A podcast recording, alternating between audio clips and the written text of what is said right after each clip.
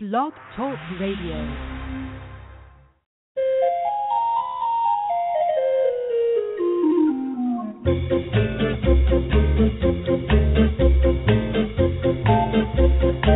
Good morning, animal people, and welcome to the Pet Place Radio Show on KJazz 88.1 FM. I'm Marie Hulett, and I thank you for starting your day here with us. As always, we schedule guests that you want to hear about, so I always appreciate your emails alerting me to cool pet people and topics. If you have an idea for the show, send a note to petplaceradio at gmail.com and we'll do our best to cover that topic.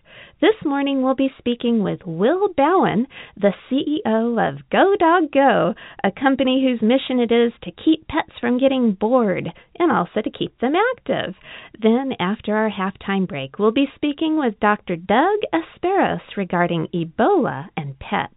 I know there are a lot of concerns about this issue, so we're going to address as many as possible during the time we have together. So stay right where you are, and we'll begin after a quick message from KJazz 88.1 FM.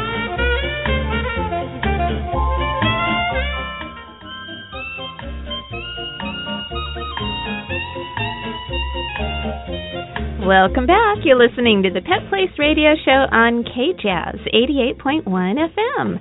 I'm Marie Hulett, and with me now is Will Bowen, the CEO of Go Dog Go. Good morning, Will. How are you this morning?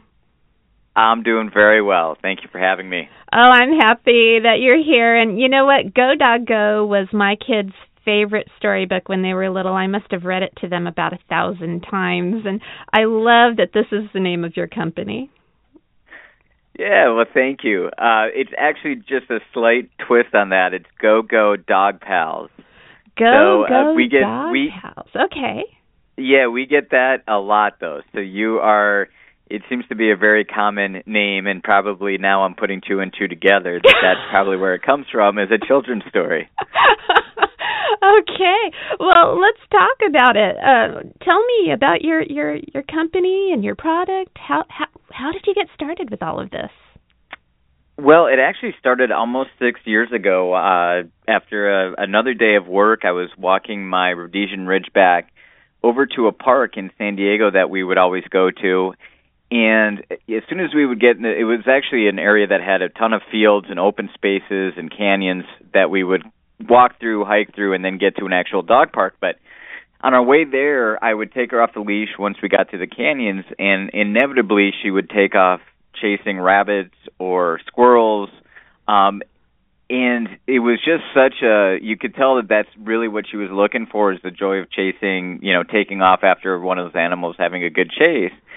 And I just kept as I was walking to the park, I was thinking about it and I thought, you know, there's got to be a way to bring this to the backyard because I always dread having to walk, you know, the 6 blocks over to the park and then spend ample time you know letting her chase other dogs and and you know most of most of us dog owners just stand around at the park. So there's got to be a better way to do this. So i was looking into it and i thought you know what? I wonder if she would chase a remote control car so we went out got one of those and that kind of served as our beta test and she absolutely loved it and i thought this is ideal you know now uh when when a dog owner comes home after work they can go out in the backyard if they have one or somewhere close by and have fun operating a remote control vehicle basically that has uh that in, has the incentive to for a dog to chase it Okay. And do you make it look like a little animal? Or is Yeah, it or is it actually a little car? Well, so what we had to do there well, I, I probably oversimplified it. There's a lot of customization that went into it.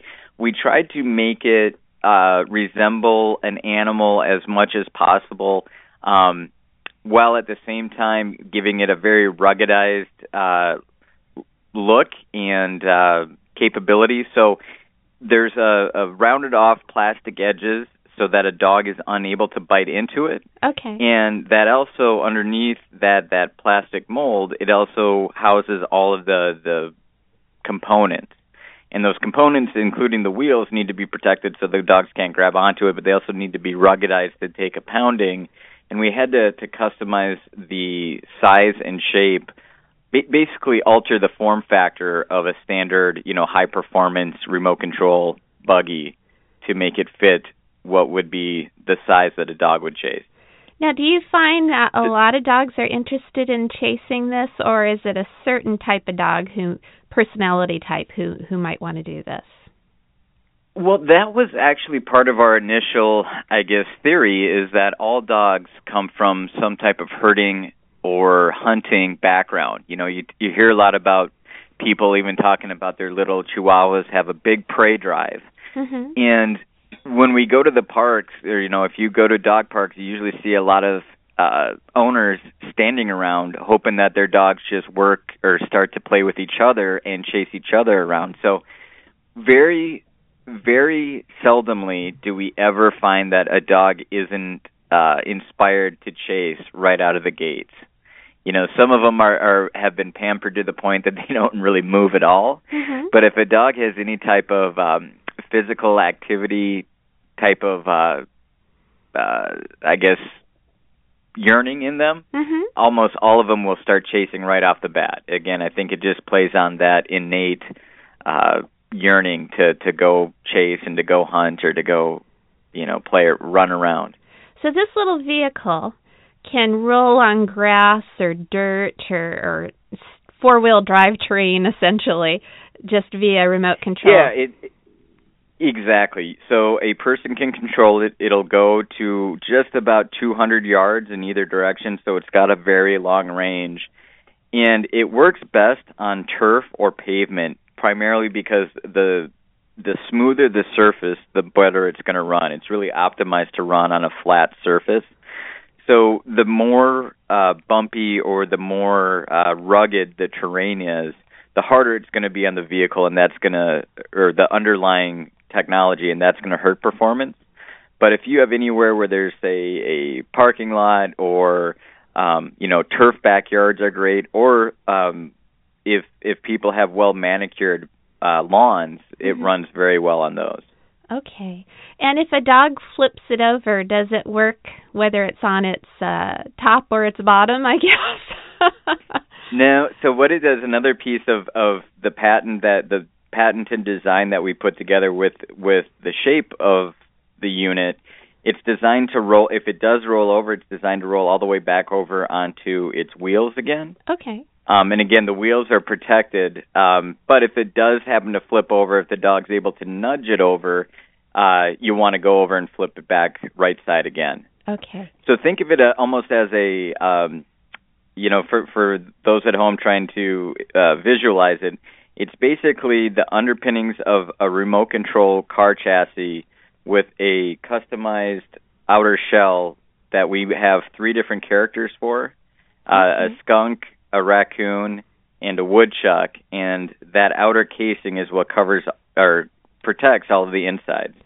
Okay. Have you really tested it with some of the larger breed dogs that have uh, a lot of pressure in their jaws, maybe a Rottweiler or a Pit Bull or a German Shepherd? I know that some of my dogs, even with Kong toys, can destroy them in a matter of hours. Is has it really stood the test of the tremendous jaw pressure of so many dogs? Well, so yes, uh, we actually. So again, this was a labor of love originally for my Rhodesian Ridgeback, who was about uh, 95 pounds, and she chased it every day for about a year. Unfortunately, she got sick about two years ago, um, and we had to, you know, we lost her then. Aw. But we've tested it with uh, big Rottweilers because the the outer shell sits so close to the ground, and because of the rounded edges, there's really nothing for them to bite into, unless it's on longer grass where they can get up and underneath. okay. But uh, with that, we made it so that that plastic outer shell is interchangeable because we want it so that if you buy, say, Sweetie the skunk as your first shell, that if you wanted to at any point in time, you could either replace it with another Sweetie the skunk for five dollars, or you could get another one of the characters like Woody the woodchuck or Bandit the raccoon. okay. If So they they're interchangeable. So a dog left to its own devices, we never say, you know, leave it where the dog can get at it inside. Always keep it on a charger that Okay. recharges the battery and keep that out of their reach. but you know, for the most part, it's going to be it's going to be a challenge for the dog to really break it or impact it in in a big way. If the dog does break it, is there any chance that the dog can be injured by the pieces? They shouldn't be. I mean, it is plastic, so if a dog was um if it happened to to cut in a weird way, I suppose we haven't run into it yet, knock on wood. Okay. But, you know, I guess hypothetically there could be a a cut or something that could happen just from a, a scraping on it. So this but, is a toy that probably is under adult supervision at all times and you monitor and and if it does look like the dog is kind of tearing into it, that's the time where they need to use the drop command, which hopefully everybody has taught their dog the word drop, which mean or leave it, which means they have to put down whatever it is that they have and you take it away at that point. Sure. Yeah, I mean this is for uh, a fun exercise uh, in, where the human's having fun uh, controlling it. It's almost like a, a live action video game. You're trying to keep it away from the dog as the dog is chasing it. It's supposed to be an an intense natural exercise where the dog's doing a lot of natural movements. If for some reason or if they were able to say pin it against a you know backyard fence, yeah, you'd want to go over there and set, kind of reset the game and and uh make them drop it because if they're over just chewing on it, you know, they will destroy it. They still shouldn't because of how it's it's made be able to injure themselves, but again, left to their own devices inside, or if you just allow them to to you know really get after it where it's not running um, or it's not in action, you know, I'm sure they can they can probably probably make some uh, destruction out of it. Now, should this be used on dry surfaces only, or does it matter if they get wet? So we do have wheel wells inside, and that's part of the the inside casing underneath is all protected by another plastic mold. Okay. So underneath, we've got uh, provisions in place to keep it from getting very wet or to keep from from water getting in there, so people can run it on say grass that has dew on it in the morning. However, uh, you know, definitely want to keep it away from water as much as possible. So running Okay. it through puddles or um, you know, running it through a lot of mud isn't one, the performance will be degraded significantly, but two, you know, you're just asking for some of the electronic components that are Yeah. housed inside to to come in contact with water, and that's not a good thing. Makes sense. And is there a website where the So you can listeners can take a look and watch some videos and perhaps even order one? Absolutely. So you can find our videos on YouTube uh, by searching for Go Go Dog Pals or Go Go, and then on our website, which is www.gogodogpals.com, you can see videos of a number of different dogs from all over the United States um, and their owners having fun with it. But it's been great, uh, you know, not only for owners trying to give their dog a really challenging exercise, but we've got a lot of seniors calling in just saying we don't have a lot of, you know, I'm unable to give my dog the exercise she needs physically. I just can't keep up or, you know, play fetch. Um, you know, a lot of veterans that have come back to us, um, you know, with with great stories of how they're able to enjoy time with their dog. So, It yeah, you can check out a lot yeah. of different stories and testimonials on the website. Well, I thank you so much, and we need to take a very quick break now. But when we return, we'll hear from Dr. Aspros of the American Veterinary Medical Association regarding Ebola and pets. So stay tuned to KJazz 88.1 FM, and we'll be right back.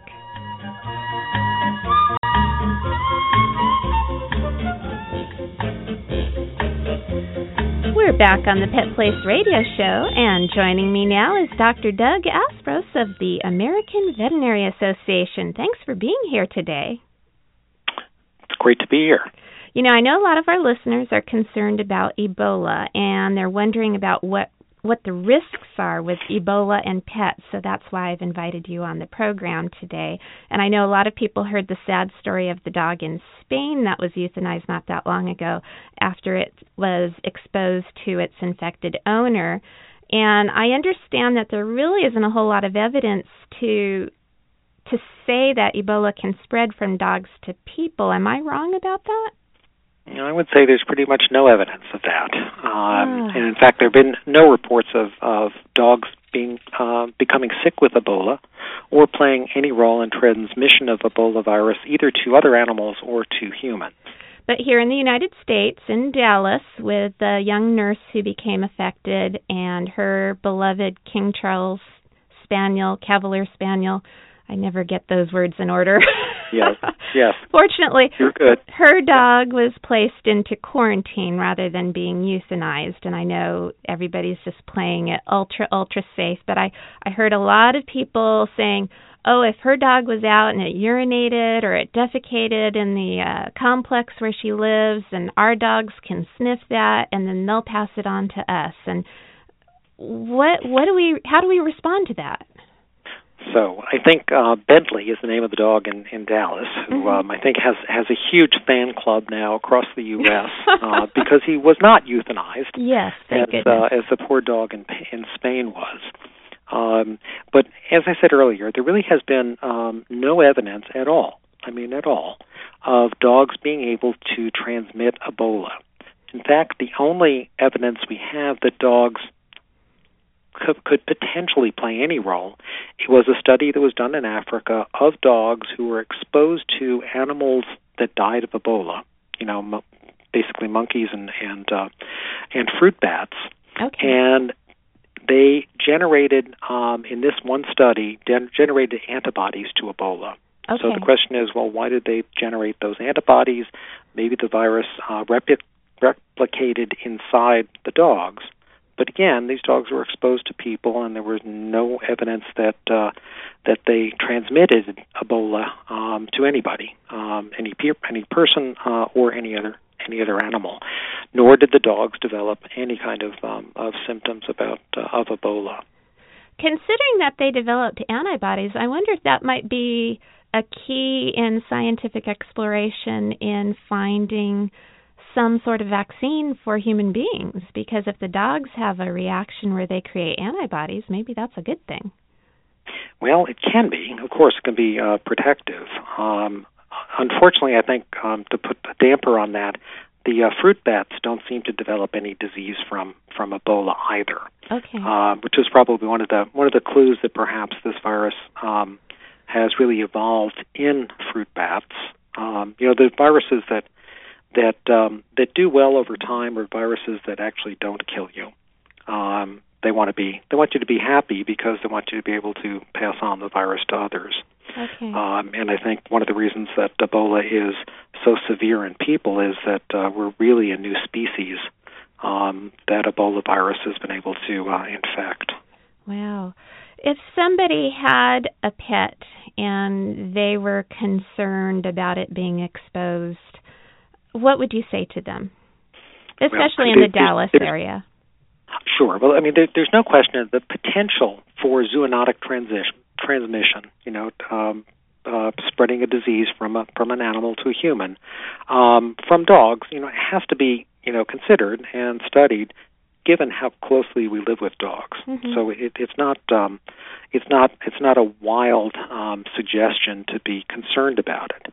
But given the fact that um, that there's been no evidence of of transmission, it would be a, a terrible thing for uh, from an animal welfare perspective to start putting dogs to sleep because they're exposed to people who might be exposed or have been exposed to Ebola. Okay.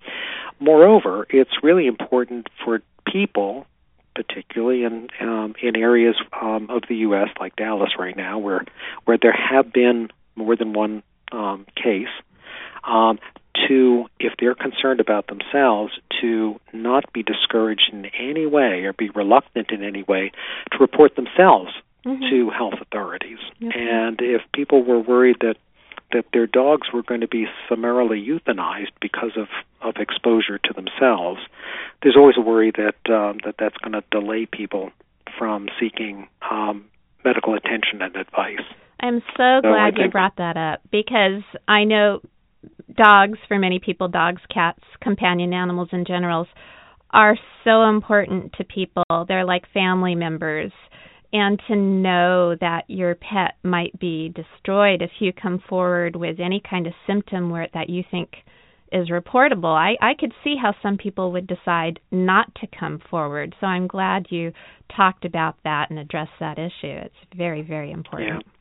Yeah, it's one of the things that that we become uh, much more aware of um, when we think about uh, getting people to evacuate because of of um, of whatever kind of calamity, whether it's uh, human, uh, man-made, or or, or weather related. Okay. Um, if if we haven't um, addressed people's uh, needs to take care of their pets, um, they're much less likely to do the right thing for themselves. Definitely. So it's really you have to take a sort of a family approach, both Mm-hmm. human and, and animal family, um, to make sure that that everybody's doing the right thing and, and being as safe and and uh, secure as possible.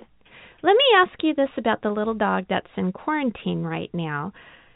Even if it doesn't show symptoms or develop the disease, is there any way to find out if dogs can actually carry the disease, perhaps even indefinitely? So, if it's released from quarantine a month from now, six months from now, is there any possibility at all that it could just be dormant inside the dog and still and that dog can still be spreading the disease.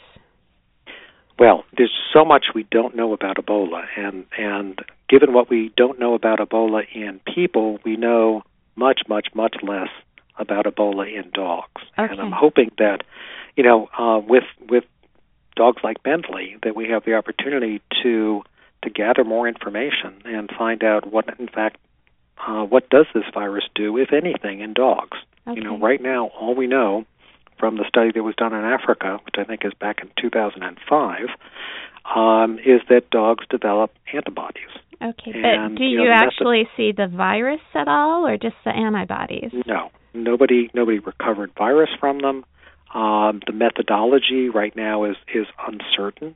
Okay. Um, we do know that that um, you know some of the original um, uh, human uh, tests that were done um, with this outbreak in Africa uh, suggested that they were uh, cholera uh, cases and not, in fact, Ebola cases. oh, So you know, laboratory laboratories um, can be different in terms of, of the quality of the of the um, inputs and, and the quality of the outputs. So there's there's so little we know about um, dogs exposed to Ebola, Mhm. um, and hopefully, um, you know, the dog in in Spain probably would have been a great opportunity to gather more information. You know, is the virus replicating in the dog? Is Mhm. the is the virus um, uh, potentially spreading in, in bodily fluids? Um, we don't know. Hopefully, with Bentley, um, you know, we're we're taking the samples and and using that opportunity to to know a little bit better um, what might happen uh, with dogs exposed to people with Ebola. How long do we expect Bentley to remain in quarantine? Yeah, that's the hard part. I don't know. You know, for people, we know pretty well what the outside um, window of development of symptoms to people for people exposed to Ebola. You know, typical um, signs take about take about ten days to develop. They're um, suggesting three weeks for people who um, have been exposed that they be under quarantine and, and be closely closely monitored. Uh, for Bentley, I think that's kind of up in the air. You know, what's what's the um, what's the incubation period for a disease that we don't even know that dogs get? Wow, Um, that's a little so- scary. So he could Well, be there they- indefinitely. Uh, well, the, he's not going to go indefinitely without something happening, either nothing happening um, or or developing um, uh, a patent infection. Um, so, you know, if you looked at him, you know, a month from now and there's no Ebola in his environment and there's no Ebola in his body, there's no reason to believe that there's that he's at risk for developing the, the, the infection somewhere down the line. Okay. But what that exact period, you know, incubation period for a disease, as I said, that there's no evidence that dogs actually get. hmm Um, that's that's um, that's speculative. So the people who are making decisions right now about what Bentley's um, quarantine period should look like and um, what kind of testing should um, should happen to him uh, uh, over that time, I think is is still um, a work in progress. Do we know of any other dogs currently with this current outbreak who are being quarantined and studied in Africa currently, perhaps? Uh, none that I'm aware of. Wow. None that I'm aware of. I, I would assume that in Africa right now there there's so much um, uh, uh, uh, concern about about people infected Right. uh, with the virus, and uh, probably a bit a little overwhelming for the public health system. Um, and as I said, given given the fact that there's been no evidence that dogs do transmit the disease, hmm um, I think dogs would not be the places uh, place in Africa that I would you know focus my attention. Right. I was just thinking that if there were veterinarians over there who wanted to explore this further, this would be a great time to bring in dogs and keep them under observation and expand your your survey group from just you know poor little Bentley to Mhm. to uh, Well, yeah, I'm, I'm quite a few. I'm, I'm hoping, given given the the uh, both the, the the extent and the the duration of this outbreak, which um, you know, I was just listening to a um, a podcast from from earlier in the summer uh, that that talked about uh, expecting this this to draw to die out in Africa, Mhm. and here we are in mid, middle of the fall and and uh, still still um, still hot and still going. yeah. Wow. Um, Doctor, uh, I'm I'm going to have to uh, stop you here because I'm I'm hearing that we're just about out of time from my Sure. producer. But I want to thank you so much. This has been very informative. And before I let you go, is there a website where somebody can get further information? So avma.org um, is going to keep uh, veterinarians and the public up to date about everything we know about uh, at least Ebola and, and domestic animals. Excellent. Thank you so much, Doctor. We need to take our final break of the morning, but don't go away because we'll be right back with Pet Place News and Events here on KJazz 88.1 FM.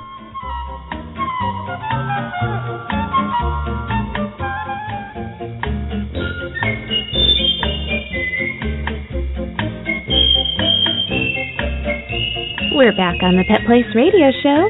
I'm Marie Hulett, and it's time for Pet Place News and Events. Have you ever wondered what it takes to be an animal disaster volunteer? If this is something that interests you, then you're in luck. The Southern California Animal Response Team is having an orientation and recruitment today from 10 a.m. to 1 p.m. at the Buena Park Community Center, located at 6688 Beach Boulevard in Buena Park. The class is free and will prepare you for a two day upcoming volunteer training event slated for March of 2015. For more information, contact Susan Keys at Sue Key at socal.rr.com. You can also check out our Pet Place calendar at www.petplace.org for more information about this and other fun animal related activities. And don't forget to check out our Facebook page at facebook.com slash petplaceradio to send us your comments or suggestions for the show. Well, that's all for me today. Remember, pets need love and a home too. We'll be back next weekend with more of the Pet Place here on KJazz 88.1 FM. I'm Marie Hulett. Please spay or neuter your pets and have a wonderful day.